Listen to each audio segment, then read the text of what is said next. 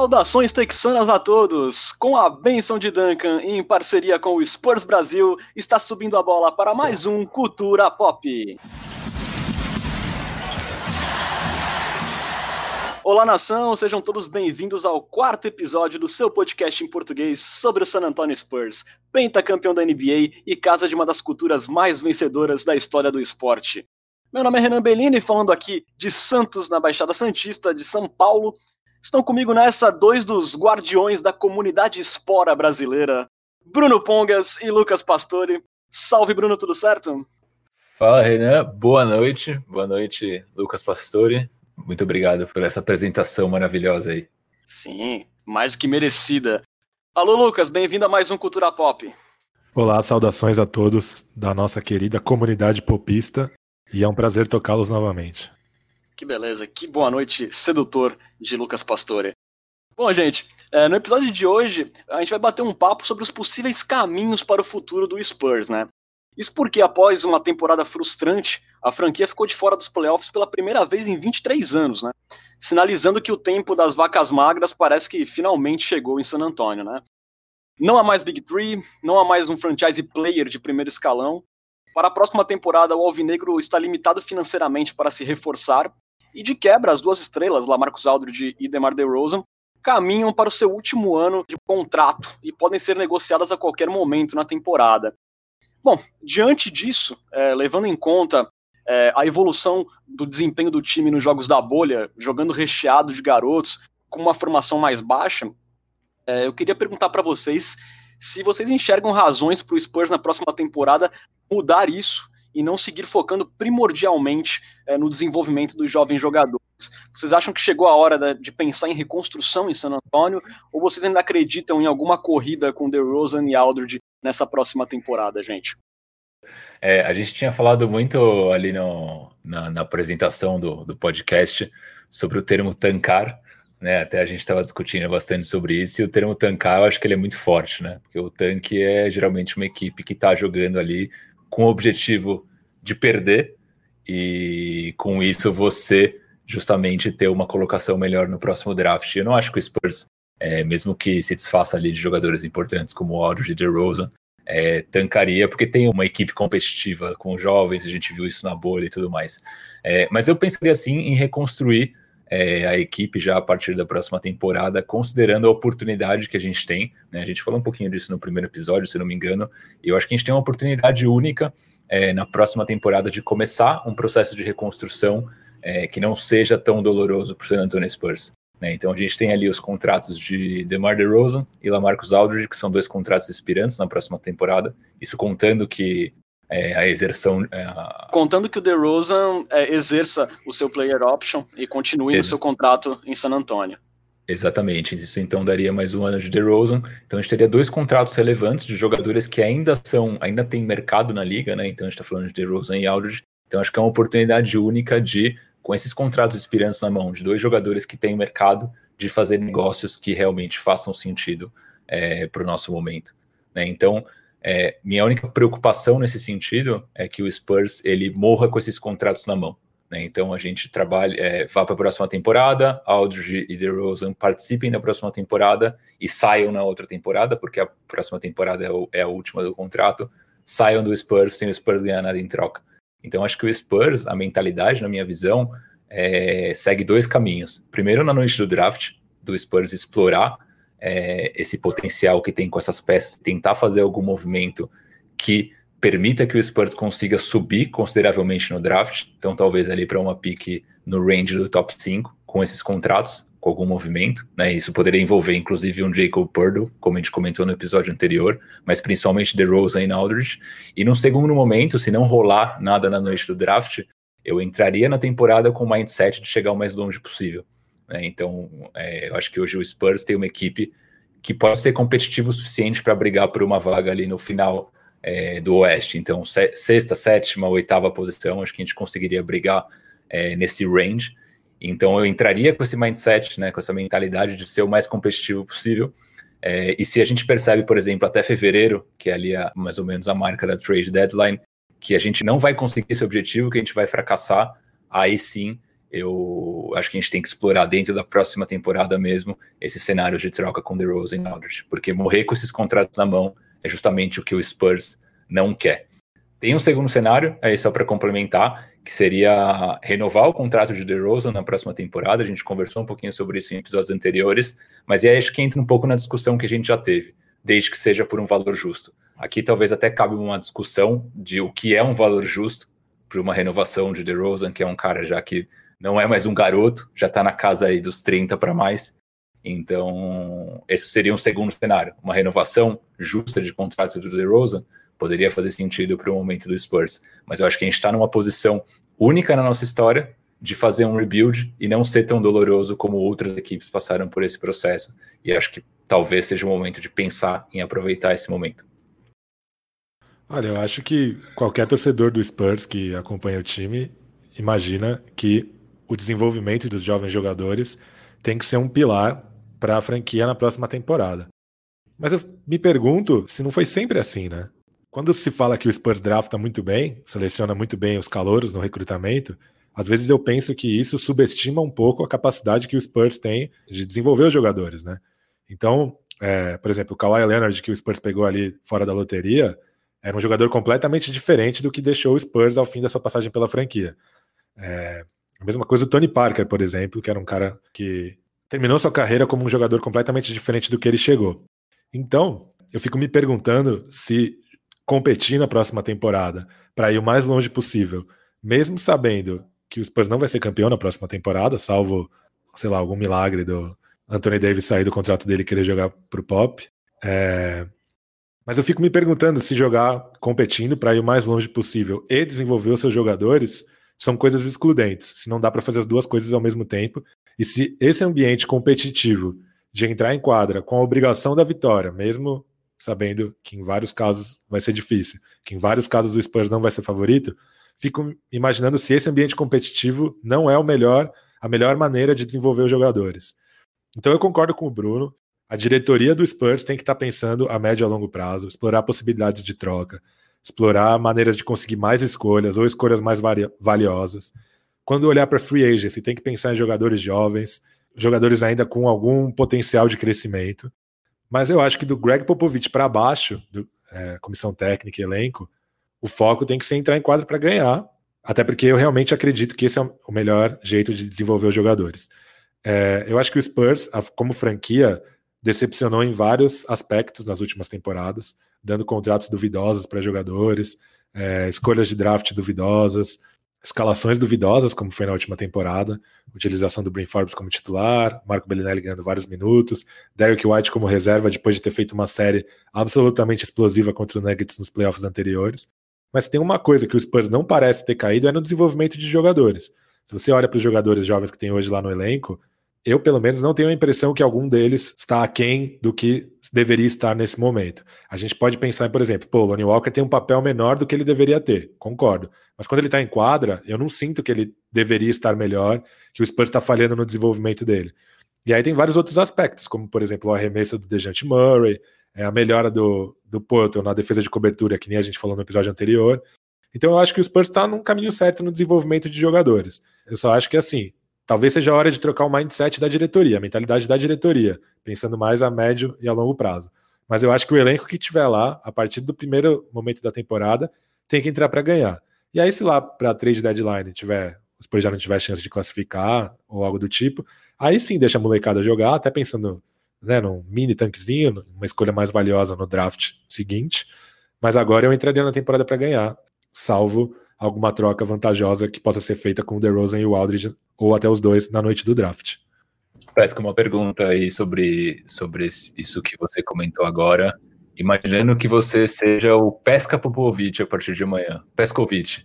É, você tem a oportunidade de, obviamente, seguir com esse time, ter com, com mentalidade de desenvolver os jogadores, jogar para ganhar, mas na sua visão, você iria para explorar cenários de troca ou você preferiria, por exemplo, tentar uma renovação com o DeRozan, tentar um, estender um contrato do Aldridge? Como que você, se fosse o GM do Spurs hoje, lidaria com essa situação? Qual seria a sua priorização? Olha, hoje eu exploraria cenário de troca, mas sem sair oferecendo os caras pela liga, até para não criar um cenário de mal-estar, de insatisfação, de exploraria cenários, mas com descrição. E acho que hoje, digamos que assim, eu, eu ouviria todas as propostas que cheguem com carinho, negociaria, não estaria fechado a negociar. Na verdade, nenhum jogador do elenco. É, acho que hoje não tem um jogador no elenco negociável. Mas eu, eu ia adiar esse problema um pouco assim. Eu ia começar a temporada com a esperança de que o desempenho e os resultados da bolha se repitam e que o Spurs possa ser algo parecido com o que foi o Memphis Grizzlies nessa última temporada, assim, um time que, que acabou apresentando um resultado muito acima do esperado, é, com uma mistura bacana de jovens e de, e de veteranos, né? A gente não pode esquecer que o, boa parte da campanha do Grizzlies teve o Jay Crowder como um, um dos jogadores mais importantes e tal. Então eu começaria a temporada na esperança de acontecer algo desse tipo. Algo como Grizzlies, algo como Thunder, que aí seria uma expectativa um pouco mais otimista. Mas iniciaria a temporada começando assim. Aí se lá perto da trade deadline, janeiro, fevereiro, a situação estiver muito ruim, aí eu exploraria ativamente cenários de troca, pensando no, a médio e longo prazo. Eu já vejo diferente do Pesca, para mim, é, essa ideia e essa tentativa de corrida com a liderança do DeMar DeRozan e do Lamarcus Aldridge, é, já teve tempo de acontecer. Eu acredito que a temporada passada era uma temporada que se esperava mais nessa ideia de jogo, é, até pelo retorno do, do DeJounte Murray, pela adição do próprio Trey Lyles, o Lamarcus Aldridge arremessando de três, que foi uma novidade muito boa para o ataque, mas mesmo assim a equipe não correspondeu. E se a gente for pensar, a gente não teve apenas problemas de decisões técnicas equivocadas, decisões táticas equivocadas, para mim também passou muito por uma questão de postura em, em, muitos jogos da última temporada. Se a gente for pensar que é, o Spurs teve derrotas frustrantes que fariam toda a diferença é, para o futuro da temporada. É, só relembrando o ouvinte, a gente perdeu na estrada para Washington Wizards, para Cleveland Cavaliers, dois dos piores times da NBA. Perdemos em casa para Minnesota, para Atlanta Hawks e para o Memphis Grizzlies no dia da aposentadoria da camisa do Parker. Quer dizer, esse Zoreiudo não merecia nem tomar banho quente depois do jogo, perdendo uma partida dessa. É, nos jogos contra Lakers, a gente foi varrido pelo Lakers é, e tomando é, placares elásticos, com poucas chances. É, eu achei assim que a grande parte da temporada do Spurs, sobre essa ideia de jogo com a Marcus Aldridge e DeMar DeRozan liderando essa equipe, ela, ela fracassou nessa última temporada. Eu acho até que se demorou demais para a gente começar a rechear é, a rotação com mais jovens, dar mais oportunidades para o Looney Walker, dar chance para o Keldon Johnson mesmo, mas o Looney Walker principalmente. Então, assim, eu não, não vejo com o mesmo otimismo dos meus colegas é, do Spurs chegar na trade deadline com alguma boa perspectiva. É, eu acho que o desenvolvimento em San Antonio, eu, eu não acho que é, que é mal feito o desenvolvimento de jovens em San Antonio, mas eu acho que isso pode ser maximizado, pode ser melhorado seguindo a mentalidade que foi colocada na bolha, incluindo jogar com um time mais baixo, é, abrindo vagas no perímetro para esses jogadores jovens entrarem, até pensando na, na escolha número 11 que virá, colocar para jogo. Eu acho que uma vez que caiu o recorde, o Spurs não tem muito mais a perder nessa temporada. Eu, eu acho que o Spurs esperou demais já para ver na última temporada se DeRozan e Aldridge conseguiriam uma corrida. Então, eu vejo por esse lado. Eu acho que é, mais do que o desempenho do DeRozan e do Aldridge, que eu acho que foi é, sólido na última temporada, do DeRozan principalmente, né? A gente fez um episódio sobre o DeRozan e, e é, exaltou o quanto a temporada do DeRozan com a camisa do Spurs foi eficiente. Então, eu não diria que esse modelo falhou, na minha visão, óbvio, é, mas sim que a gente fez escolhas muito ruins ao longo da última temporada e vem fazendo escolhas muito ruins ao longo dos últimos anos. Né? Então, acho que o erro ele está mais é, em escolhas que o Pop fez, por exemplo, em utilização de Marco Bellinelli, Brin Forbes e assim por diante, e com isso dá menos minutos para caras como Looney, é, Keldon Johnson e assim, e assim por diante, do que no DeRozan e o Lamarcus Aldridge. Eu sinto que às vezes a gente culpa, entre aspas, um pouco o DeRozan e Aldridge, mais porque eles são os caras que são os, os nossos franchise players, né? Aqueles que deveriam ter mais responsabilidade. Mas eu não acho que é por eles que falhou, e sim por escolhas ruins que a gente fez. O que será que aconteceria, por exemplo, se ao invés de dar 20 minutos de tempo de quadra para Brin Forbes e 20 minutos de quadra para de tempo de quadra para Marco Bellinelli, a gente distribuísse esse tempo entre outros jogadores que tinham potencial de ascender? Será que a gente não conseguiria talvez ter uma campanha melhor? Eu particularmente acredito que sim. Então acho que o problema do Spurs está muito além de, de Aldridge e DeRozan, na minha visão. Não sei como que vocês enxergam esse ponto. Eu acho assim, eu, eu citei o DeMar DeRozan e o Lamarcus Aldridge porque a ideia de jogo do Spurs é, era baseada nos dois, porque eles eram os principais jogadores, mas óbvio que quem não deveria estar em quadra era um Brin Forbes, era Marco Bellinelli, esses caras não deveriam estar em quadra dando espaço para os jovens. É, coincidentemente, o que aconteceu na bolha com a lesão de Brin Forbes, do próprio Trey Lyles e até do Lamarcus Aldridge, a gente acabou vendo mais os jovens jogando e, e, eu acho assim que foi um período que a torcida do Spurs, é, pelo que eu sentia nas redes sociais, voltou a ter algum prazer de assistir o time, porque a gente via um time ligado, um time com fome, o que faltou em muitos momentos dessa temporada. E, e aí também a gente também leva um pouco para o lado da liderança do DeMar DeRozan e do Lamarcus Aldridge. Se eles não são os dois únicos responsáveis, eu acho também que faltou uma postura, de repente, uma presença mais de líder dos dois, para conseguir puxar esse time para cima, que visivelmente é, na, na, temporada passada tinha possibilidades de fazer mais coisas, na minha opinião, é, de vencer mais jogos, mas às vezes a postura deixou a desejar e custou algumas partidas que foram inexplicáveis. Olha, eu concordo bastante que falta esse perfil de liderança é, para o DeRozan e para o Aldridge, mas acho que isso é uma questão de perfil mesmo. Acho que o Spurs consegue, conseguiria compensar isso com outros caras com esse perfil. O Pop sempre falou que o Mills é um cara que exerce esse papel no vestiário. Então, assim, eu sinceramente concordo que falta liderança neles dois, mas para mim o melhor jogador do time não precisa ser necessariamente o líder no sentido intangível, assim, o cara que puxa a resenha e tal. Eu acho que ele pode ser uma liderança técnica. E aí, nesse, por esse lado, eu penso mais um pouco parecido com o Bruno. Eu acho que mais o, o DeRozan e o Aldridge não tiveram ajuda do Spurs para conseguirem é, mais vitórias do que o contrário, atrapalharam o Spurs ou foram um motivo pelo fracasso do Spurs. Isso que você falou, Renan, de faltar uma postura mais guerreira, mais ativa, eu concordo também. E acho que isso se justifica também pelas escolhas do Popovich dessa temporada de colocar em quadra sempre times baixos, fracos. O Marco Bellinelli é, me pareceu muito fora de forma essa temporada, não pareceu um jogador da NBA. Aqueles movimentos fluidos dele entre corta-luzes e tal não estavam lá nessa temporada. É...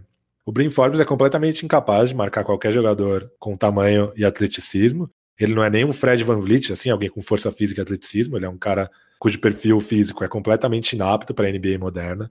A gente precisa lembrar também que, que a gente teve vários casos de lesões na temporada vários momentos jogando com Lamarcus Aldridge e Porto como titulares, ou seja, uma formação que vai completamente contra o que se faz na NBA moderna. E, e eu também acho que demorou para que os jovens entrassem em quadra, mas não pensando com essa, essa mentalidade de que, pô, já que a temporada está perdida, vamos colocar os jovens para eles se desenvolverem. Eu acho que eles deviam ter jogado desde o dia 1 da temporada, porque eles são os melhores jogadores que o Spurs tem à disposição. Então, por exemplo, em vários minutos, jogando ao lado do Brin Forbes, ao lado do Mills, ao lado do Marco Bellinelli, o DeRozan precisou gastar muito mais energia na, da defesa do que ele sempre fez em Toronto, quando ele sempre foi o pior defensor de perímetro. E aí é algo que ele não consegue entregar a defesa, ainda mais marcando alas, porque ele sempre usou o tamanho dele de costas para cesta, abusando de jogadores da posição 2 em Toronto, e agora ele passou praticamente todo o tempo na posição 3, e nem foi uma questão de uma solução tática, como o Spurs fez na bolha, colocá-lo na 4 para abrir espaço para mais jogadores de perímetro. Foi por uma questão de escolhas mesmo, técnicas, é, táticas, escolhas infelizes, na minha opinião, e eu acho que esse foi o principal limitador do Spurs na temporada. Só ia completar que, para mim, o Brin Forbes, para ele jogar na NBA, ele teria que estar tá pelo menos metendo uns 42% de aproveitamento de três pontos para ele conseguir se pagar em quadra, porque na defesa ele é totalmente relevante. É um dos erros principais do Spurs na última temporada. É, ou se ele fosse é. um cara como o Troy Daniels, assim, um 15 jogador do elenco que só entra em quadra numa situação muito específica. Mas só para completar o raciocínio, eu também fico imaginando se a nossa impressão da bolha seria tão boa quanto ela foi se o DeMar DeRozan não tivesse colocado a bola embaixo do braço em vários quartos períodos e arrancado as vitórias que ele arrancou. É, se, se, o Spurs tivesse tido exatamente o mesmo desempenho que teve com os jovens e tivesse vencido três ou quatro jogos a menos, talvez a nossa impressão não tivesse sido tão boa assim, porque é claro que o desempenho, na minha opinião, para um time que precisa pensar a médio e longo prazo, que nem o Spurs, é o mais importante. Mas os resultados acabam contaminando um pouco a nossa análise disso, né? Então, aquela esperança que o Spurs teve de vaga no play-in até o último jogo tem muito a ver com a atuação do DeMar DeRozan como um jogador que fechou os jogos. E aí, isso me faz pensar que isso, esse é um fator importante no desenvolvimento de jogadores, que é cercá-los de companheiros que permitam é, que eles exerçam o papel que é melhor para eles. Então, por exemplo, é, eu acho que é uma opinião geral que o Lonnie Walker foi um pouco menos estrelar na bolha do que a gente esperava, vendo as atuações dele antes da pausa da NBA, como por exemplo foi aquele jogo contra o Houston Rockets e tal. Vocês dois estão de acordo com isso também? Que se esperava um pouco mais de protagonismo Sim. do Lonnie Walker na, na bolha? Então, eu fico imaginando se isso não tem a ver com o fato de que ele foi a quarta opção no ataque, porque o, a armação sempre ficava com o Murray ou o White, e o DeRozan é um cara que também centraliza a bola, passa pouco a bola e tal. Para a temporada que vem, se, se, se, essa formação for mantida com o Aldridge no lugar do Porter, ele pode ser o, o, cara com menos toques na bola do quinteto titular. Então eu fico imaginando, por exemplo, será que não é melhor para o Lonnie Walker ficar no banco numa função parecida com a do Ginobili, por exemplo? Claro, jogar a mesma quantidade de minutos que ele jogaria se ele fosse titular, mas ao mesmo tempo jogar o menor número de minutos possível ao lado do DeRozan, para que ele possa ter a bola na mão e colocar para fora todo o potencial dele, porque os jogos em que ele se destacou foram os jogos em que ele teve a bola na mão. Por isso que eu acho que quando a gente fala assim, vamos colocar os jovens para jogar, a gente precisa ter cuidado e não só pensar assim, pô, vamos colocar os jovens para jogar, então vamos empilhar um quinteto com cinco jovens e eles que se virem dentro de quadra. Eu acho que tudo precisa ser feito cuidadosamente, é, pensando em todos os aspectos, colocar caras que ajudem nesse perfil de liderança, já que o, o, o DeRozan e o Aldridge não são isso, caras com entendimento técnico e tático, caras que possam arrancar uma cesta na marra quando as coisas não estão indo muito bem, que nem o DeRozan fez na bolha. Então eu acho que tudo isso precisa ser pensado para que o Spurs tenha sucesso em desenvolver esses jovens jogadores, mais a possível escolha 11, caso ela não seja trocada, e aí ter um, que nem o Bruno falou lá no começo, uma transição um pouco menos traumática durante essa reconstrução para voltar a ser competitivo novamente. Isso de empilhar jogadores jovens em quadra, tem franquia que faz isso há anos e é uma receita do fracasso, né? A gente vê, por exemplo, New York Knicks, Minnesota Timberwolves, Sacramento Kings, esses caras estão empilhando jovens há anos é, jogando e não dá certo. Então talvez essa não, também realmente não seja a receita do sucesso. Só um comentário sobre a questão do, do Forbes. O Renan falou que com 42% se pagaria, ele teve 39% na última temporada. Então, com 42%, com certeza ele não se pagaria. Teria que ser, tipo, sei lá, 55% de aproveitamento para ele Olha ter retorno. eu, eu, acho que um ponto sobre isso que o, que o Lucas comentou agora, né, dessa transição menos dolorida, eu tendo a concordar. Vou puxar aqui um comentário do Yuri Colonese, que ele fala assim: é, ele, ele, pergunta se a gente não acha que, considerando a, a possível elevação da disputa na conferência, né? Tem a volta do Golden State Warriors, que a gente nem, nem chegou a, a levar em conta, se talvez não seria um caso para irmos para rebuild, né? Então, é, se vale a pena ter DeMar DeRozan e LaMarcus Aldridge pensando em ficar brigando por oitavo lugar. Isso é uma coisa que eu penso muito, porque... E, e, um time que me vem à mente é justamente aquele Atlanta Hawks que tinha o Horford, Kyle Corver, é, em algum momento Joe Johnson, era um time que sempre chegava ali é, bem no, no leste, mas você sabia que aquele time não tinha cara de, de campeão e que não ia ganhar. Então vale a pena, será, a gente ficar insistindo e ficar batendo na trave ou aproveitar a oportunidade que a gente tem agora, justamente com esses, meio que na linha do que eu estava comentando, né? Aproveitar esses contratos expirantes, que tem um valor mais alto do que o usual por conta disso, e tentar fazer negócios que façam sentido. É óbvio que aqui eu não estou defendendo fazer negócio por fazer negócio, que é meio aquilo que o Lucas tinha falado, mas entender quais são as propostas que vão chegar é, até nós e, e, justamente tentar negociar para que sejam as, as, melhores negociações possíveis, né? Porque morrer com esses contratos na mão, como eu tinha falado, é justamente tudo que a gente não precisa nesse momento que vai atrapalhar o nosso desenvolvimento futuro. É, eu, eu, eu, assim, esse cenário que o Yuri colocou, da gente ficar em oitavo ou sétimo e brigar ali na primeira rodada dos playoffs, provavelmente cair. Para mim, esse cenário já foi apresentado nessa temporada. Para mim, essa fase já deveria ser deixada para trás. É, o Spurs não conseguiu sucesso nessa temporada. Havia uma expectativa da equipe ser melhor que a da temporada retrasada pelas adições que, que teve no elenco. Não conseguiu e o, e o Pop insistiu. Ele tentou é, fazer dar certo isso. Continuou mantendo alguns veteranos é, da equipe em quadra mas o Spurs não conseguiu nem chegar nos playoffs. Então, assim, eu me pergunto, será que vale a pena tentar de novo ficar em sétimo, ficar em oitavo, de repente perder ali, tomar um 4 a 2 na primeira rodada? É, sendo que o Spurs, eu vejo o Spurs como uma camisa muito pesada, que eu acho que tem que pensar grande. E para mim, de repente, você colocar mais jovens em quadra e se importar menos com o resultado e, mais com o desenvolvimento nessa temporada, eu acho válido, porque de repente a gente pode visar numa próxima, na próxima temporada, aí sim, com a folha salarial mais vazia, podendo trazer grandes nomes na, na Free Agents, aí sim, na próxima temporada, o Spurs pensar em coisas grandes, como deve, pelo tamanho que tem, e não ser apenas um mero figurante em playoffs.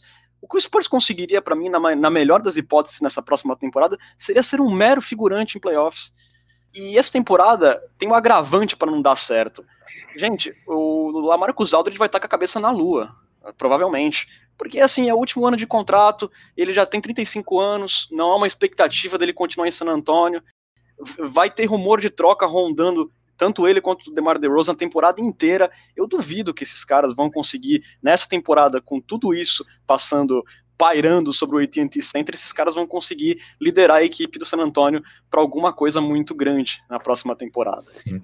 Mas tem um fator que a gente não está considerando também, que é o quanto essa, os nossos jovens eles podem evoluir, né? A gente está pensando que o time vai ser exatamente esse time de agora, com o Demar e o Aldridge jogando e encaixando jovens ainda é, sem talvez Bellinelli e Forbes. Só que a gente tem que considerar também que provavelmente Murray vai evoluir, White talvez evolua um pouco, Looney com certeza vai evoluir, Keldon vai evoluir, tem caras como Samanit, por exemplo, que ninguém, que a gente nunca fala dele, mas pode ser que o cara jogue na temporada que vem e seja uma grata surpresa. Então hoje a gente está falando de um time que vai brigar por sétimo e oitavo, com base no que a gente tem como é, imagem do Spurs na bolha. Mas pode ser que esses caras evoluam ainda mais e façam com que o Spurs chegue num outro patamar. Né? Acho que é um exercício é, hipotético esse que a gente está fazendo também, né? Tem essa possibilidade. Acho que tem uma coisa importante que a gente não leva em consideração, porque a gente, como torcedor do Spurs, é meio mal acostumado, e que veio à minha mente quando eu estava estudando para este episódio. A gente meio que conta, meio que no automático, que esses caras vão ficar no Spurs, mas a gente, hoje em dia, isso não é uma garantia, né? A gente precisa pensar isso também. É, a próxima temporada, a próxima off-season, o Derek White vai ser agente livre, restrito, com 27 anos de idade. Então, vamos ser bem sinceros. Hoje, não valeria a pena para o Derek White ficar em San Antonio, sendo o jogador com o valor que ele tem. É um jogador que joga em absolutamente qualquer time, com o conjunto de ferramentas que ele tem, né? Defesa de perímetro versátil, guarda três posições, arremessa, tem que ir para ser um, um condutor de bola secundário. Então, assim, é, o Renan falou da, da free agency no ano que vem, é, ela é bem atrativa mesmo, mas assim, eu fico imaginando se o Spurs resolver mandar uma mensagem para os seus jogadores e para o mercado que ah, agora a gente vai dar um passo atrás e vamos priorizar o desenvolvimento de jogadores. Então, que tipo de free agent o Spurs conseguiria atrair no ano que vem? E que mensagens passaria para um cara como o White, que ele é bem mais velho que os outros jogadores e que pode começar a desconfiar que ele está desperdiçando o auge dele em uma franquia que não tem pretensões a curto prazo e pode dar o fora, simplesmente dar o fora, negociar um contrato que o Spurs não pode igualar e, e sair.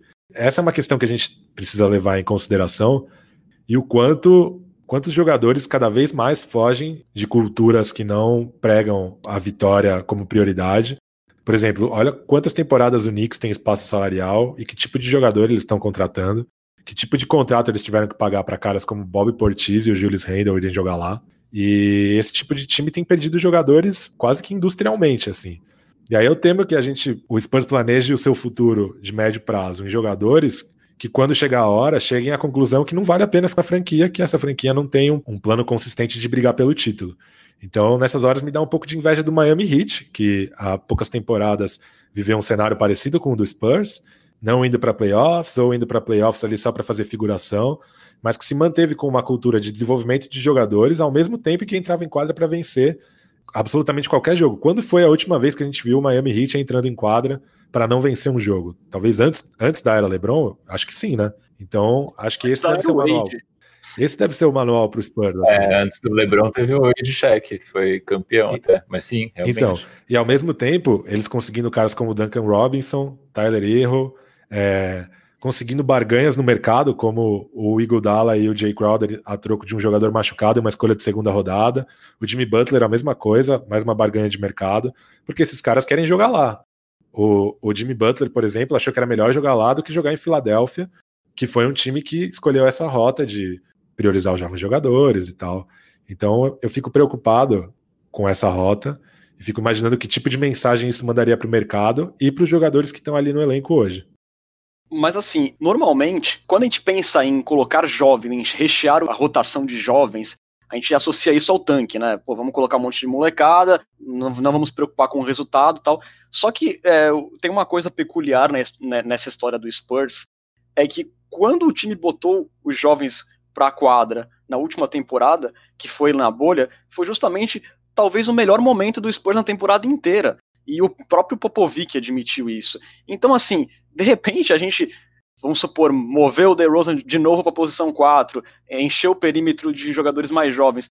Quem garante que, como o Bruno falou, os caras também não evoluam e a gente tem uma versão melhorada da bolha na próxima temporada jogando numa formação diferente? Então, assim, eu acho que a gente colocar os jovens na rotação não significa necessariamente que a gente está indo para um caminho de derrotas. É, não sei o que o Bruno pensa. Não, eu concordo com isso. Eu acho que faz sentido o seu raciocínio. O único ponto nesse caso é que eu acho que a bolha é um, é um experimento muito curto de tempo, são oito jogos. Né? A gente cansa de ver time que começa a temporada ali, o famoso cavalo paraguaio. Começa a temporada, pô, ganha uma porrada de jogos, aí a gente pensa, caraca, o Sacramento Kings esse ano vai para os playoffs. Aí você olha, vai olhar depois de 40 jogos, o time está com recorde negativo. Então, às vezes, foi ali um período curto de tempo que o Spurs de fato teve, teve sucesso, fez jogos muito competitivos, mas não dá para dizer que o Spurs conseguiria replicar esse mesmo sucesso na próxima temporada só com esse modelo de jogo, né? Só jogando é, com small ball e dando espaço para os jovens. É possível que sim, mas é difícil afirmar porque a amostragem é muito pequena. Mas eu sou a favor, obviamente, de dar mais tempo para os jovens, só que eu acho que, é, acho que essa, essa visão vai um pouco ao encontro do que eu estava falando antes. Isso não exclui é, Lamarcus Aldridge, DeMar DeRozan, é, de ter tempo de quadra. Acho que as duas coisas estão conectadas. Eu acho que é mais um, uma mentalidade do pop de deixar de usar caras como Forbes e Bellinelli, que se Deus quiser não vão, não vão continuar, e começar Amém. a usar mais, mais, mais esses jovens, dar mais espaço para que eles se desenvolvam e assim por diante. É, eu acho que não tem dúvida que no começo da temporada, White, Murray, Walker e o nosso querido Keldinho tem que estar na rotação. A questão é só a mentalidade com que faz com que você escalhe esses caras. Eu, sinceramente, acho que a mentalidade da temporada anterior é a correta. Começar a temporada competindo, e caso não dê, aí vamos colocar só moleque para jogar. Mas, para mim, o problema da temporada passada foi a execução. Por exemplo, como os já supracitados Forbes e Bellinelli, a gente até tem que fazer um episódio sobre eles, acho, porque a gente fala deles todo, todo episódio. E, e coisas do tipo, por que, que o, o White e o Murray não podem jogar juntos, sabe? Os caras jogaram menos de 20 minutos juntos antes da bolha. Uma coisa completamente inacreditável, assim. Então, quando o Renan fala que o modelo da temporada passada fracassou, eu concordo. Mas eu não acho que esse modelo é a mentalidade, é a lista de prioridades. Eu acho que esse modelo é a execução, tá, principalmente tática e técnica, escolha de jogadores. Eu acho que esse foi o fracasso. É, acho que isso é facilmente corrigível. Tanto que, quando ali na reta final, não sei se vocês lembram, uma entrevista que o Pop deu ali dentro da bolha, perguntaram para ele: pô, se te falassem que esse time estaria brigando por playoffs até agora, o que, que você falaria? Ele falaria: pô, eu diria que você tá bêbado. Porque realmente isso mostra como o elenco foi super mal avaliado, como o time foi mal escalado antes da bolha. E, mas assim, hoje não, não resta dúvida de que Murray, White, Walker e Keldinho tem que estar na rotação. A questão é que, para mim, eles não têm que estar na rotação pensando a médio prazo. Eles têm que estar na rotação porque hoje eles são os melhores jogadores de perímetro do Spurs ao lado do DeRozan. Não tem como escalar um Spurs competitivo sem esses caras. Então, por exemplo, se você escala o DeRozan com qualquer combinação desses quatro, mais o Porto, mais o Aldridge, mais o Gay, o, o DeRozan finalmente vai estar em quadra como o pior defensor do time, vai poder ser escondido, vai poder pegar o matchup mais favorável para ele e vai poder guardar a energia dele para o ataque. O que não, praticamente não aconteceu em nenhum minuto da temporada antes da bolha, em que ele sempre estava dividindo a quadra, pelo menos com Forbes, Mills, Bellinelli, pelo menos um dos três, ou mais, né, combinações de dois ou três desses caras. Então, quando o Renan fala que o modelo da temporada passada fracassou, eu concordo. Mas eu acho que o modelo é a execução, não a mentalidade. Então, nesse ponto, eu acho que eu penso um pouco mais parecido com o Bruno. É, Lucas, você falou que o Keldon e o Looney precisam estar na rotação. Inclusive, voltando ao que você falou sobre o Looney Walker precisar ter a bola nas mãos, eu concordo com você e talvez até faça mais sentido o Keldon titular e o, e o Looney Walker na segunda unidade, até por característica, né? Mas assim, para a gente ter os dois na rotação, a gente pode, a gente vai precisar de alguma mudança, levando em conta que o Spurs vá aproveitar a escolha é, 11 do, do draft na rotação na próxima temporada. Assim, a gente falou muito do DeRozan, do bom rendimento que ele teve, dele colocar a bola debaixo do braço na bolha. É, como é que vocês enxergam ele na posição 4? Será que não é uma boa, então, a gente abrir é, mais vagas do perímetro para esses jovens? É, porque, enfim, foi uma das melhores versões do DeRozan jogando na temporada. E eu tenho alguns números aqui que eu achei interessante, Lucas. É, com o DeRozan na posição 4, o Spurs conseguiu melhorar o desempenho em rebotes é, ele subiu a média assim, de 44,6 da temporada para 46,4. É, permitiu menos rebotes dos oponentes, quer dizer, houve uma melhora no desempenho na tábua. É, a equipe manteve a produção em tocos durante a bolha, jogando só com um big. Foram apenas cinco pontos a mais por jogo no garrafão, jogando só com um big. E na parte da, da, linha dos três pontos, que é uma coisa que, que a gente valoriza muito, por exemplo, no Trey Lyles, que foi o melhor aproveitamento da equipe junto com o Lamarcus Aldridge e junto com o Brin Forbes também, né, que foram as, as três melhores porcentagens de arremesso de três pontos na temporada. Os três não estavam na bolha e mesmo assim o Spurs conseguiu melhorar a sua média de três pontos convertidos na bolha de 10.7 para 11.1. Então assim é, mostra que esse small ball não só funcionou, como fez ausências é, de jogadores importantes na rotação não serem sentidas. Será que não pode ser, então, o caminho ir com o DeRozan na 4 e abrir spots no perímetro para molecada? Olha, eu acho que é uma solução tática interessante, mas não necessariamente para ser regra, né? Eu sempre penso que tem, um, tem uma gíria lá para o pessoal que cobre NBA nos Estados Unidos de uma maneira mais tática, mais analítica, que chama scout discount que é o seguinte: geralmente eles dão um desconto de 10 jogos para uma tendência, porque é a quantidade de jogos necessários para que se crie, se estude os filmes, se detecte padrões, comportamentos, e aí começa a se testar estratégias para parar os pontos fortes, é, para explorar os pontos fracos. Então, assim, isso que o Spurs fez com o DeRozan na 4 foi uma experiência de oito jogos, que ainda não, não, não chegou a dar tempo para os times estudarem, é, como explorar as deficiências dessa, as possíveis deficiências dessa formação e tal porque foi um experimento super curto. Mas eu acho que é uma solução tática interessante é, para ser utilizada em alguns em algumas circunstâncias, até talvez até em quintetos titulares, de, em determinadas circunstâncias, mas não pode ser um matchup da posição 4 de caras como Zion Williamson, Giannis Antetokounmpo. Então é uma coisa, enfim, uma solução que eu acho viável, mas não uma regra. Até porque quando você tira Forbes e Bellinelli da rotação e pensa que o DeRozan pode ser cercado por caras como Walker, White, Keldinho, Murray, Lyles e Gay, isso oferece uma grande versatilidade para o Spurs, né? Você tem ali praticamente respostas para jogadores de todos os tamanhos, de todos os tipos de perfil físico e tal.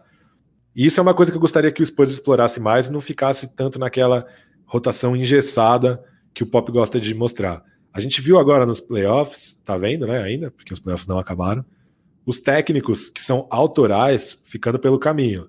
Então o Bud não, me, não mexeu na rotação dele, ficou pelo caminho. O, o Mike D'Antoni, com aquela ideia de basquete dele super autoral, super própria, ficou pelo caminho. Brett Brown, a mesma coisa, mais um discípulo do Pop, que tentou ficar fiel a ideias nos playoffs inteiro, ficou pelo caminho. Em compensação, caras mais propensos a ajustes, a moldar sua rotação de acordo com o adversário, como Frank Vogel, que mudou o quinteto titular várias vezes durante a temporada, e o Brad Stevens e o Spo, nem precisa falar, né? O quanto esses caras manipulam a rotação deles de acordo com o adversário, indo tão longe quanto foram. Então acho que o DeRozan na 4 é uma novidade bacana, é uma coisa que pode ser explorado, mas eu acho que o Spurs tem que ter o maior número de, de cartas na manga. Acho que o elenco oferece isso. E acho que quanto mais imprevisível for esse time em quadra, melhor. Eu concordo com, com o Pesca nisso. Eu acho que o DeRozan ele pode funcionar na 4, dependendo do matchup que a gente tiver.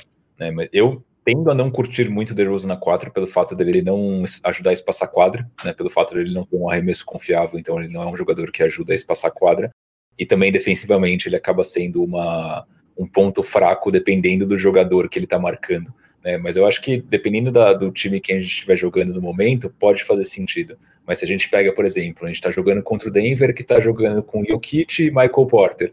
Se o DeRozan ele fica encarregado de marcar o Michael Porter com 2 e 8, com certeza vai ser um matchup desfavorável para ele.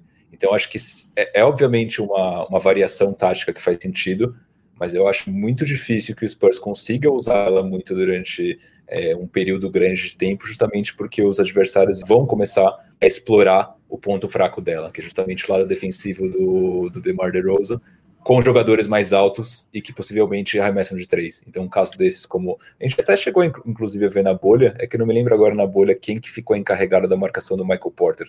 Mas o Michael Porter foi um jogador que deu um baile no Spurs, ofensivamente.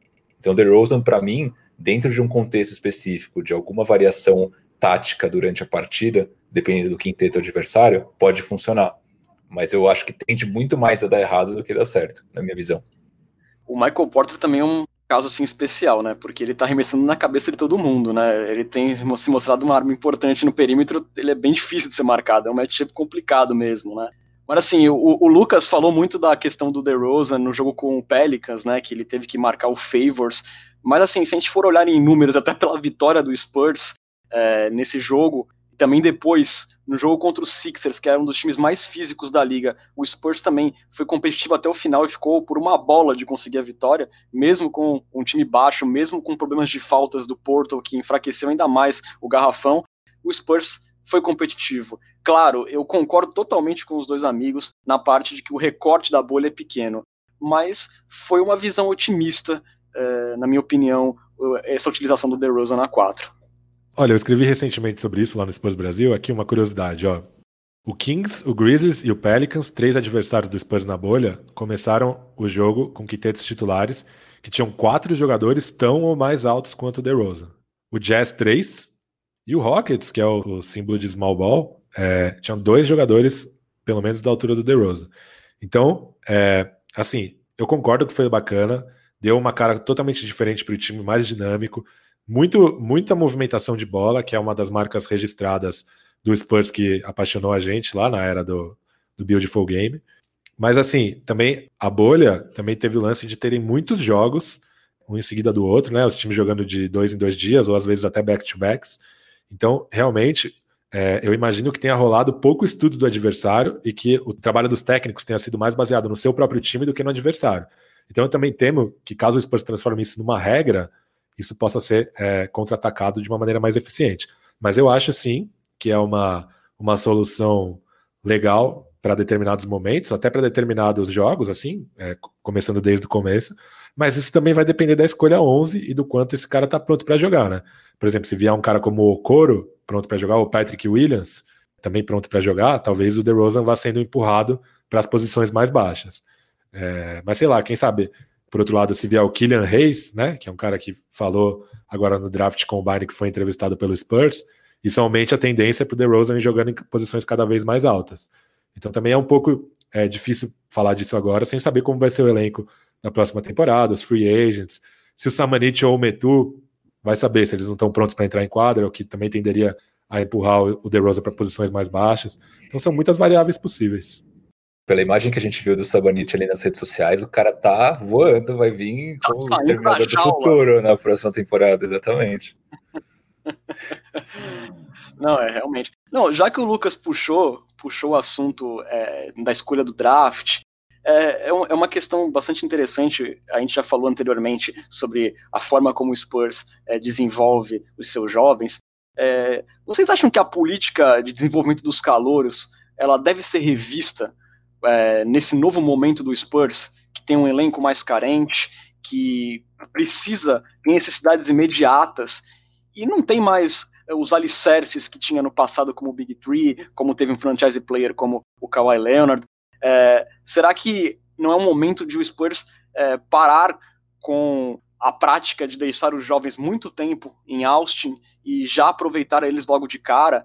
Porque é, a gente vê, né, o Samanik está indo para o segundo ano dele é, no Spurs, mas na última temporada ele praticamente nem entrou em quadra. Será que não seria interessante já botar o Samanik diante dessa falta de perspectiva de grandes resultados do Spurs na próxima temporada, não seja interessante dar uma rodagem para o Samanik? Será que não será interessante colocar a escolha número 11 do draft também na rotação, na segunda unidade que seja? Porque a gente pega exemplos, gente, é, do, do Miami com o Tyler Riddle, que foi 13 terceira escolha. Jogadores que foram é, que nem foram draftados, como o Dort, sendo relevantes em playoffs, mudando a cara de séries decisivas de playoffs. A gente tem o, o Kendrick Nunn, que agora está apagado nas finais da NBA, mas ele foi importante a temporada inteira pelo Heat. O próprio Brandon Clark, que poderia ter sido escolhido pelo Spurs, fazendo a primeira temporada em Memphis, muito boa para o seu primeiro ano. E enquanto isso, os jogadores no Spurs demoram um tanto para conseguirem ter alguma minutagem no time principal. Vocês acham que essa política, de repente, deveria ser é, modificada na próxima temporada? Olha, a minha opinião em relação a isso é mais ou menos a opinião que eu dei agora sobre a rotação. Não tem por que ter uma regra sobre isso.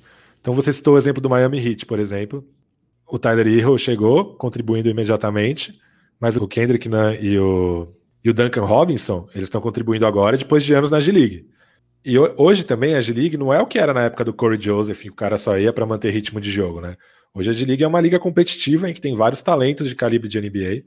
Então, por exemplo, se você pega um cara como o Danny Advija, por exemplo, abri aqui o perfil dele por curiosidade, o cara tem 26 jogos como titular na temporada. Ou seja, é um cara que provavelmente não vai estar tá pronto para jogar na NBA de cara. Até porque, para o cara ter minutos, ele tem que conseguir ficar em quadra. Se ele não conseguir produzir nada em nenhum dos dois lados da quadra contra um cara com um perfil técnico e físico muito superior a dele, ele não vai conseguir ficar em quadra. Então, para um cara como ele, por exemplo, a D-League provavelmente é um passo intermediário entre a Liga Israelense e a NBA.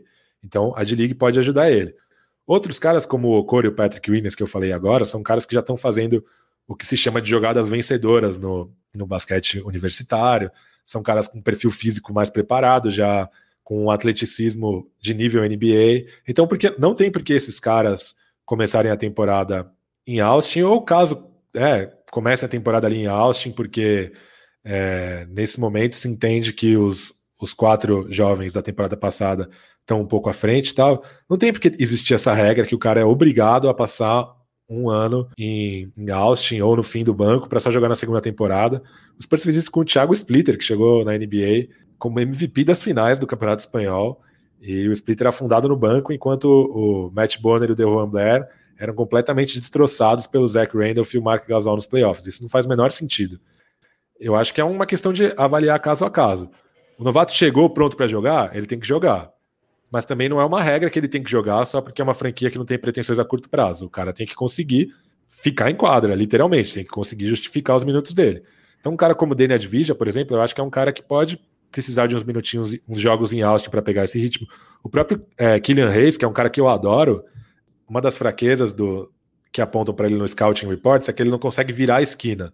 Ou seja, por exemplo, ele tem dificuldade em passar por um cara que tem uma marcação mais física.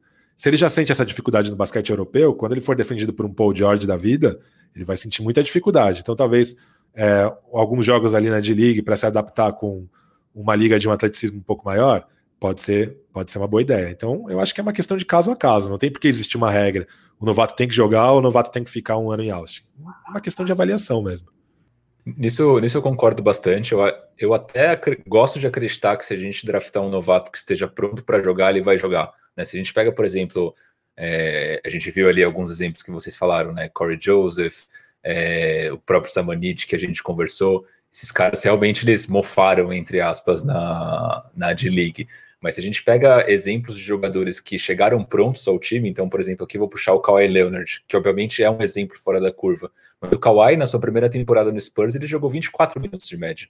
Então era um cara que estava pronto, tinha algum, ali alguns defeitos que, que foram mapeados, como a questão do arremesso, isso foi trabalhado, mas por estar pronto, por ser um potencial é, jogador para ajudar naquele exato momento, ele foi colocado para jogo, para rodagem, e gerou impacto desde o primeiro dia. Kawhi fechou a temporada dele em San Antonio com quase 8 pontos de média. 24 minutos de média, basicamente, é, se for para comparar o, o máximo que ele jogou em San Antonio, ele jogou 33. Não é uma diferença tão grande assim. Então, eu acredito, com base nessa experiência que a gente teve com o Kawhi Leonard, é, que se for um jogador que a gente draft que esteja pronto para entrar em quadra e gerar impacto desde o dia 1, eu imagino que a gente. não Primeiro que não tem porquê esse jogador passar muito tempo em Austin, e eu não acredito que isso vai acontecer, pensando nas deficiências que a gente tem hoje no nosso elenco. É bizarro a gente pensar que a gente vai draftar um, um, um 3D ou um jogador de posição 4 e deixar essa, esse jogador pegando rodagem na, na, em Austin, sendo que ele está pronto para contribuir na NBA. Né? Então, não, não, não imagino que o Spurs vai, vai cometer esse erro se draftar um jogador pronto. Óbvio que se for um, um prospecto que ainda tende a evoluir, como os casos que o, que o Pesca citou, isso poderia acontecer. Mas eu não acho que vai ser a regra, não. É até engraçado falar isso agora, meio bizarro lembrar isso agora. Mas antes do Kawhi, um novato que teve espaço imediato e causou impacto de cara foi o Dejuan Blair. Jogou até playoffs e tal. É, quando eu falo que é uma regra, eu acho que de novatos que eu lembro que tiveram minutos de cara, só o Kawhi, o Dejuan Blair e o George Hill. Não lembro de outro caso. E mesmo o Kawhi Leonard, ele teve é, essa minutagem, mas na reta final da temporada nos playoffs, ele perdeu espaço porque o Spurs trocou pelo Stephen Jackson, né? Então, ainda teve isso também. Agora, vocês falaram, né, que se o Spurs pegasse um cara pronto já no draft, vocês não viam ele indo para Austin. Mas aí, pensando em rotação, vocês acham que o Pop vai tirar Rudy Gay ou Trey Lyles da rotação para colocar esse garoto? Porque eu não acredito nisso. Cara, eu acho que poderia. Assim, existe uma diferença entre o que a gente acredita que vai acontecer e o que a gente gostaria que acontecesse.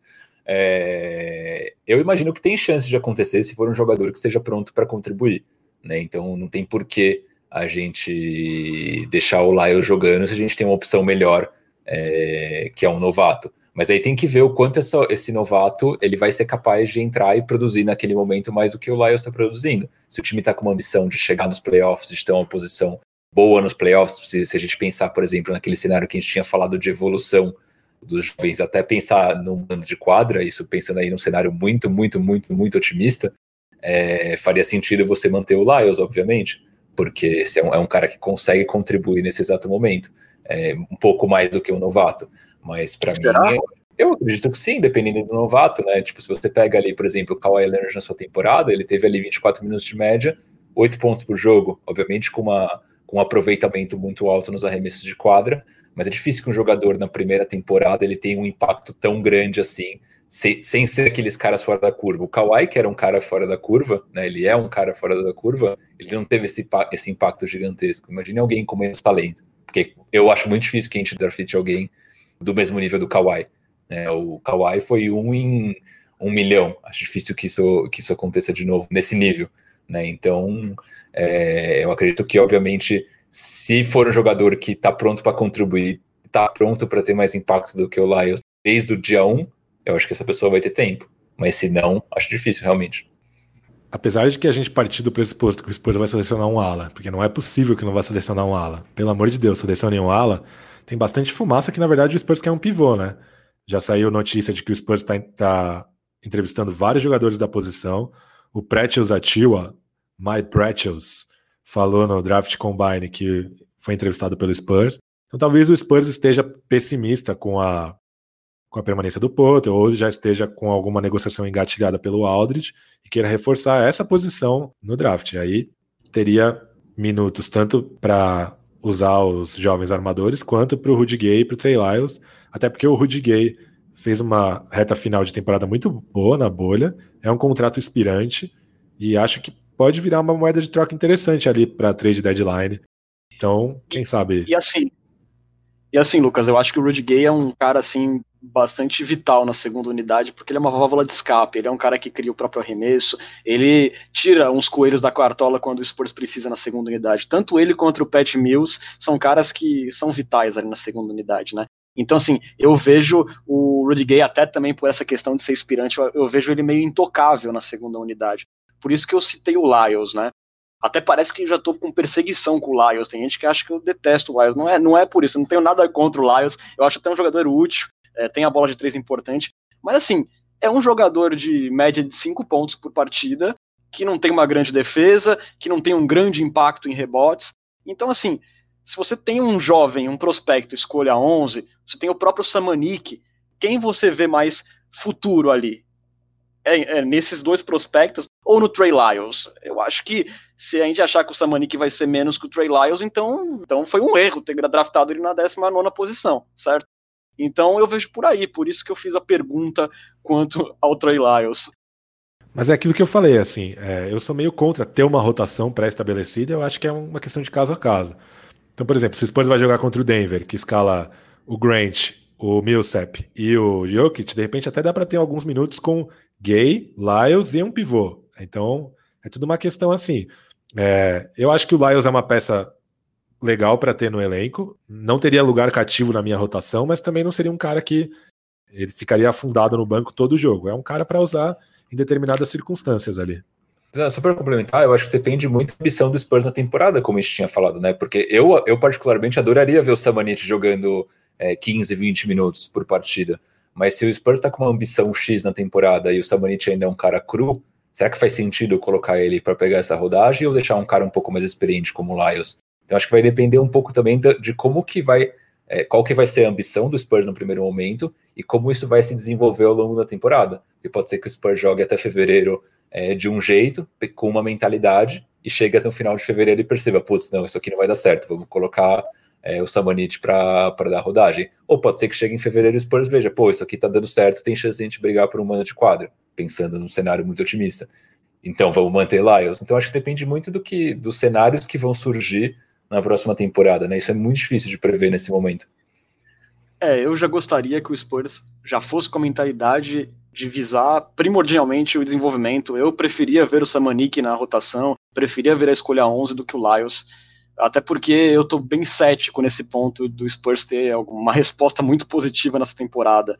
Eu, inclusive, acho que o Spurs já deveria pensar desde já é, em negociações com o Lamarcus Aldridge, é, porque para mim é praticamente impossível pensar em uma continuidade dele em San Antonio. Então, assim, eu acho que o Spurs já tem que pensar na frente. E o Lamarcus Aldridge, para mim, já é carta fora do baralho pensando em futuro do Spurs, né? Inclusive, eu acho que o, DeRozan pode render melhor com o Porto, como foi na bolha. Enfim, o Lyles pode aparecer de repente numa posição 5 em algumas formações, como a gente falou em outros episódios, né? E, e, apenas complementando, complementando o que o Pesca falou sobre o Lyles, ele é um cara legal de ter na, no elenco, é, até por isso eu renovaria com ele, porque fatalmente vão acontecer lesões de Rudy Gay, de Lamarcus Aldridge. O Spurs vai precisar de um cara para ser reserva desses jogadores. Então, assim, ele é um cara útil, por isso que vale a renovação. O Lyles é mais jovem que o Porter e o White. É uma coisa que a gente não, não. Às vezes a gente esquece porque ele veio de fora, né? Não foi draftado. Mas ele é um cara que de repente ainda pode ter alguma, alguma coisinha a crescer. Apesar de até agora a carreira dele realmente ser bem discreta. Sim. O Purdle e o Lyles têm 25 e o, e o White tem 26 já, né? Então tem, tem realmente uma diferença aí. É um jogador que ainda, na teoria, está em desenvolvimento também. É isso. Gente, é, vamos agora para a participação dos internautas. Vamos para a nossa Coyote Talk. Será que pega Coyote Talk? O que vocês vamos acham? Pegar. Coyote Talk.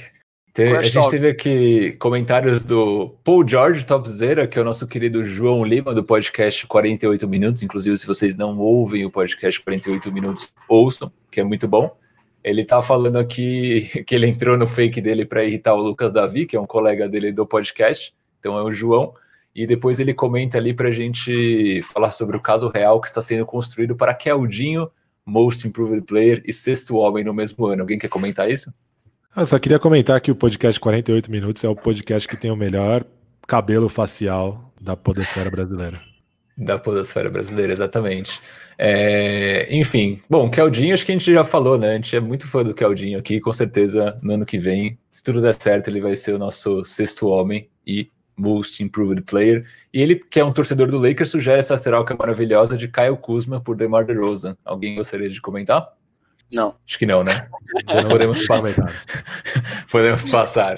Aqui tem dois comentários do Marcos94MV, que ele fala o seguinte: ele pergunta se Michael Porter pode ser um bom ativo para o Spurs, mas óbvio que sim, mas difícil trazer um jogador como o Porter com as moedas de troca que a gente tem hoje, e ele também ventila a possibilidade de Ben Simmons. Acho que é a mesma coisa, é um, é um jogador muito difícil, inacessível, eu diria hoje. Basicamente isso, Marcos. Meio complicado, cara. É, depois de um comentário do Rafa Huber21, que sempre escuta a gente, Ele pergunta se ele acha, se a gente acha possível que o Spurs consiga o Nasir Little e uma possível troca é, do Lamarcus para Portland. Imagino que seria aí um, um, dos ativos dentro da troca. O que, que vocês acham? É, é, num pacotão seria interessante pensar que o Portland tem o Trevor Ariza também, tem alguns jogadores é, que pode estar querendo se desfazer. Pode ser, pode ser. Eu acho que Portland é um potencial candidato à, à troca com o Lamarcus Aldridge. Tem o Zach Collins também, que eu acho que seria um cara que seria um fit bem legal no Spurs por causa do arremesso, do tamanho. E tem o Wayne Gabriel, que jogou uns minutos nos playoffs e tal, um cara bem jovem, um ala bem grande, bem fluido, que eu também gosto bastante. Sinceramente, achei a temporada do Nasser Lida um pouquinho decepcionante, porque era um cara que tinha bastante hype no draft. Começou bem a temporada e depois foi caindo. Dizem que o Spurs tinha bastante interesse nele no, no, antes do draft, mas se decepcionou um pouco com as histórias dele no basquete universitário, com algumas polêmicas que ele levantou por lá. A gente sabe que o Spurs é, é uma franquia que se interessa bastante por esse background dos caras, mas eu gostaria, assim, eu acho que é um nome para se ter no radar caso essa troca ocorra. Sim, tinha um hype super forte no Little, né, na época do, do draft, é, mas realmente a primeira temporada dele não vingou, mas poderia ser realmente um ativo aí para em caso de troca do, do, do Lamarcus para Portland. O Yuri Colonese, ele comenta sobre a questão do, do Lonnie Walker, né, que ele fala que toda aquela questão mental é, dele pode ter prejudicado. Lembrando aqui, para quem, não, quem não lembra, o Walker revelou durante a temporada que ele sofreu é, abuso sexual quando ele era garoto. Né? Então o, o, Yuri comenta que toda aquela revelação foi pesada demais e, e acredita que isso pode ter afetado é, dentro da bolha. Inclusive, ele tem muita preocupação sobre o acompanhamento emocional que precisa. Foi... Cara, esse é um ponto realmente relevante foi até um, foi até o um motivo dele ter cortado o cabelo foi em relação com essa história eu, sinceramente, espero que o Spurs cuide bem, porque o Looney Walker parece ser um grande cara, assim, sabe? Eu vi ele durante os protestos, um cara ajudando a comunidade, um moleque com cabeça boa. Eu acho que ele tem um, um perfil Spur. Desde a noite do draft, quando ele se emocionou com a escolha, eu vejo que é um cara que tem o perfil é, para ser um, uma figura importante no, no Spurs. É, quando ele fez essa revelação, ele, ele parecia estar seguro com ela, fez numa, numa linha mais de empoderamento e tal. Então eu espero que não seja por isso. É, a minha tese é que foi uma questão mais tática mesmo, que nem eu falei aqui é, mais cedo, do fato dele ter tido poucos toques na bola. Mas sem dúvida é uma coisa que os Spurs têm que ficar atento, não só ao Walker, mas como todos os seus jogadores e funcionários, porque saúde mental é uma coisa super importante. Exatamente. E aí o, o outro comentário do Rafa Huber, que ele fala que o Samanit está saindo da jaula. Realmente, o cara postou ali no, no, no Twitter, do, no Instagram dele, eu acho, o cara tá boladaço Samanit vem forte, literalmente, para a próxima temporada. É, tem um comentário do, não sei se é o ou a Dani CSZ, pergunta se a gente acha interessante The Rosen por Aaron Gordon e Pix. Eu, particularmente, não curto o Aaron Gordon, teria que ver quais seriam as Pix, né? Não sei o que vocês acham de Aaron Gordon mais Pix. Eu não curto o Aaron Gordon, não. contrato meio ruim dele, ainda tem mais duas temporadas, 18 e 16 milhões. Não sou o maior fã do mundo dele agora, mas é aquela coisa do cara que tá há anos enterrado numa cultura tóxica, né? A gente vê o TJ Warren, a diferença que fez, Marquise Chris e tal. Então, quem sabe o Spurs não seria a franquia que precisa para que ele desse aquele mini leap e se tornasse um jogador vencedor, em vez de ser um jogador, um caçador de estatísticas, assim. Mas, mas a princípio não me, não me atrai muito a possibilidade também. Boa. Depois o Yuri Colonese complementa falando que a gente precisa de um episódio só de Forbes e Bellinelli para a gente ter lágrimas de, de sangue. Um abração pro Yuri, ele sofreu muito comigo falando de Forbes e Bellinelli na timeline do Twitter nessa temporada. Olha só. E aí o Rodolfo Bueno, ele, pergunta, ele fala, né, que tem que trocar o Lamarcão e pegar um 3D no draft, é, tipo o Vassell, né, o Devin Vassell, e meter a molecada com o Demar de tutor, é um ponto aí defendido pelo Renan. Totalmente de acordo, Rodolfo. E o Rodolfo ele também complementa qual que é a preferência de cada um de vocês no draft. Cara, do que eu tenho visto, eu gosto muito do Vassell. Eu acho que é um jogador que teria encaixe com o Spurs, mas eu acho que ele vai sair antes, né? Pelo que os mocks estão falando. E dentro ali do, do range que a gente tem, eu acho que o, o Patrick Williams me parece uma boa escolha. Sonho com a Division, é, mas acho que não vai cair nesse range. E se a gente subisse um pouco no, no na, na, noite do draft, gostaria muito de James Wiseman. Cairia super bem no Spurs. É um cara que falam que tem uma mentalidade é, meio que na linha do que o Renan estava falando, né, de é, alinhamento cultural, ética de trabalho, dizem que isso é um dos pontos muito interessantes que chamam a atenção nele. Então seria um cara que eu adoraria San Antônio. Eu acompanho o Bruno também, eu gosto bastante do Vassell, mas se viesse o Wiseman seria sensacional. Inclusive, é, pintou um rumor né, que ele poderia cair entre a 6 e a 9, é, por aí, eu, mas eu gosto do, da, da opção do Vassell. Olha, eu adoro a opção do Vassell também, gosto muito do Patrick Williams também. Também sonho com a Advigia, obviamente o Wiseman seria legal também. Eu gosto, eu gosto do Okoro, é, sei que no, ele tem um piso muito baixo, ele pode acabar se tornando Michael Carter Williams por causa da falta de arremesso, mas eu acho que ele é um cara com upside assim para ser algo como um, um organizador de jogo assim mesmo, um cara, um ala com tamanho que organiza o jogo. Mais ou menos, eu sei que hoje em dia falar isso é uma, é uma comparação bem ousada, mas um Jimmy Butler, ou seja, um cara que tem um range bem grande, né, de Michael Carter Williams para Jimmy Butler. É, mas o meu preferido mesmo eu acho que é o Killian Hayes, cara. Apesar de ser um armador, que a gente não aguenta mais o Spurs draftando armador. Eu acho que ele é um cara que ele sofre meio daquela, daquele preconceito de ser um cara europeu, de não ser um cara que jogou basquete universitário e tal. Eu acho que fora do top 3 ali, ele é o cara com maior star power. Então é um cara que eu adoraria ver caindo no colo do Spurs. Gosto muito do Kylian também, o Pesca. Eu acho que, é, vendo pelo menos os mocks que estão surgindo, o Kylian tá saindo sempre no top 5, né? Teve até mock que ele saiu em primeiro, então acho que é um sonho bem, bem distante do, do Spurs. A não ser que a gente consiga, obviamente, fazer uma troca para subir, de repente ali para uma escolha 4, escolha 5, aí deveria ser possível, mas é um cara que eu curto também. Para fechar, Bom, tem mais comentários. Hoje a gente tá, tá bombando. Temos aqui o querido André Pastore. Conhece esse sobrenome de algum lugar? André Pastor. Ah, olha só, irmão de Lucas Pastore. Um abraço, André. Saudades, inclusive. André, Saudades, se alimenta direito, não exagera na bebida e fica bem, tá bom? O... Aí, dois comentários, só para a gente finalizar, então, puxando eles aqui do Instagram.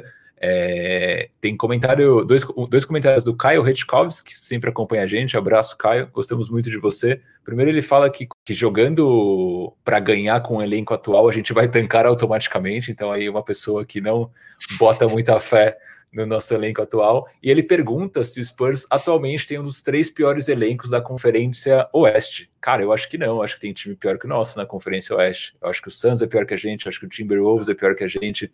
Eu acho que o Memphis Grizzlies é pior que a gente, apesar de ter terminado é, com uma temporada melhor. Acho que o Spurs não é não tá entre os três piores, não. Kings, Pelicans. Acho que tem, tem times piores do que a gente. E um último comentário, esse é o último, prometo. Comentário do. Mais dois comentários, desculpa. Comentário do Vitor Moraes, nosso amigo de, todas as, de todos os episódios, que ele pergunta. Ele fala, na verdade, né? Que dá para fazer um pouco dos dois, né? Começar um rebuild ao mesmo tempo que você é competitivo na temporada. Pode ser que sim, é meio que um pouco do que o Pesca estava falando no episódio, né? Acho que dá para você dar tempo para desenvolver os, os, jovens jogadores ao mesmo tempo que você que você trabalha ali com Aldridge, DeRozan e assim por diante. E aí o Rafinha Danelon ele pergunta se a gente acha que o Spurs fez errado em não tancar essa temporada.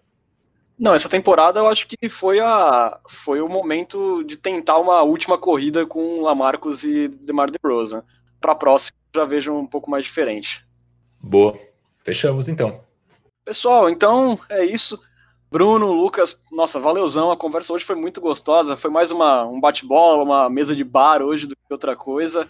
Muito obrigado aí por mais um podcast. Valeu, Bruno. Boa noite. Obrigado, gente. Foi super divertido aí falar sobre o futuro do Spurs. Acho que a gente está numa posição é, interessante para construir um futuro brilhante pela frente. Então vamos, vamos com fé que vai dar tudo certo. Valeuzão, Lucas. Mais um na conta. Obrigado a todos pelo debate em alto nível. E eu espero que a semana de vocês seja tão bela quanto os bíceps de Dejante Murray. Achei que você ia falar dos bíceps de Lucas Sabanete, que são mais belos, desculpa. Tamanho do, daquele bíceps, um bicepão Nossa, daquele. Que momento. Bom, depois dessa vamos encerrando, né? Lembrando que você pode seguir o Cultura Pop nas redes sociais e ficar por dentro da nossa programação e de curiosidades sobre o Spurs. Estamos no Twitter, no Facebook, no Instagram, no arroba culturapoppod, mesmo endereço da Twitch, onde você pode seguir a gente e assistir a todas as nossas gravações. Para ter acesso a todos os episódios, busque pelo Cultura Pop no Spotify, no Deezer, no Google Podcast e também no SoundCloud. Lá você encontra todos os nossos episódios arquivados. Lembrando que o Cultura Pop é uma parceria com o site Spurs Brasil, que desde 2008 é a sua fonte de notícias em português da franquia Silver Black. Acesse lá spursbrasil.com. Bom, galera, vamos ficando por aqui. Você esteve na companhia de Renan Bellini, Bruno Pongas e Lucas Pastore. Voltamos na semana que vem com muito mais análises, resenhas e discussões sobre o nosso querido San Antonio Spurs. Muito obrigado pela audiência e até a próxima. E vai!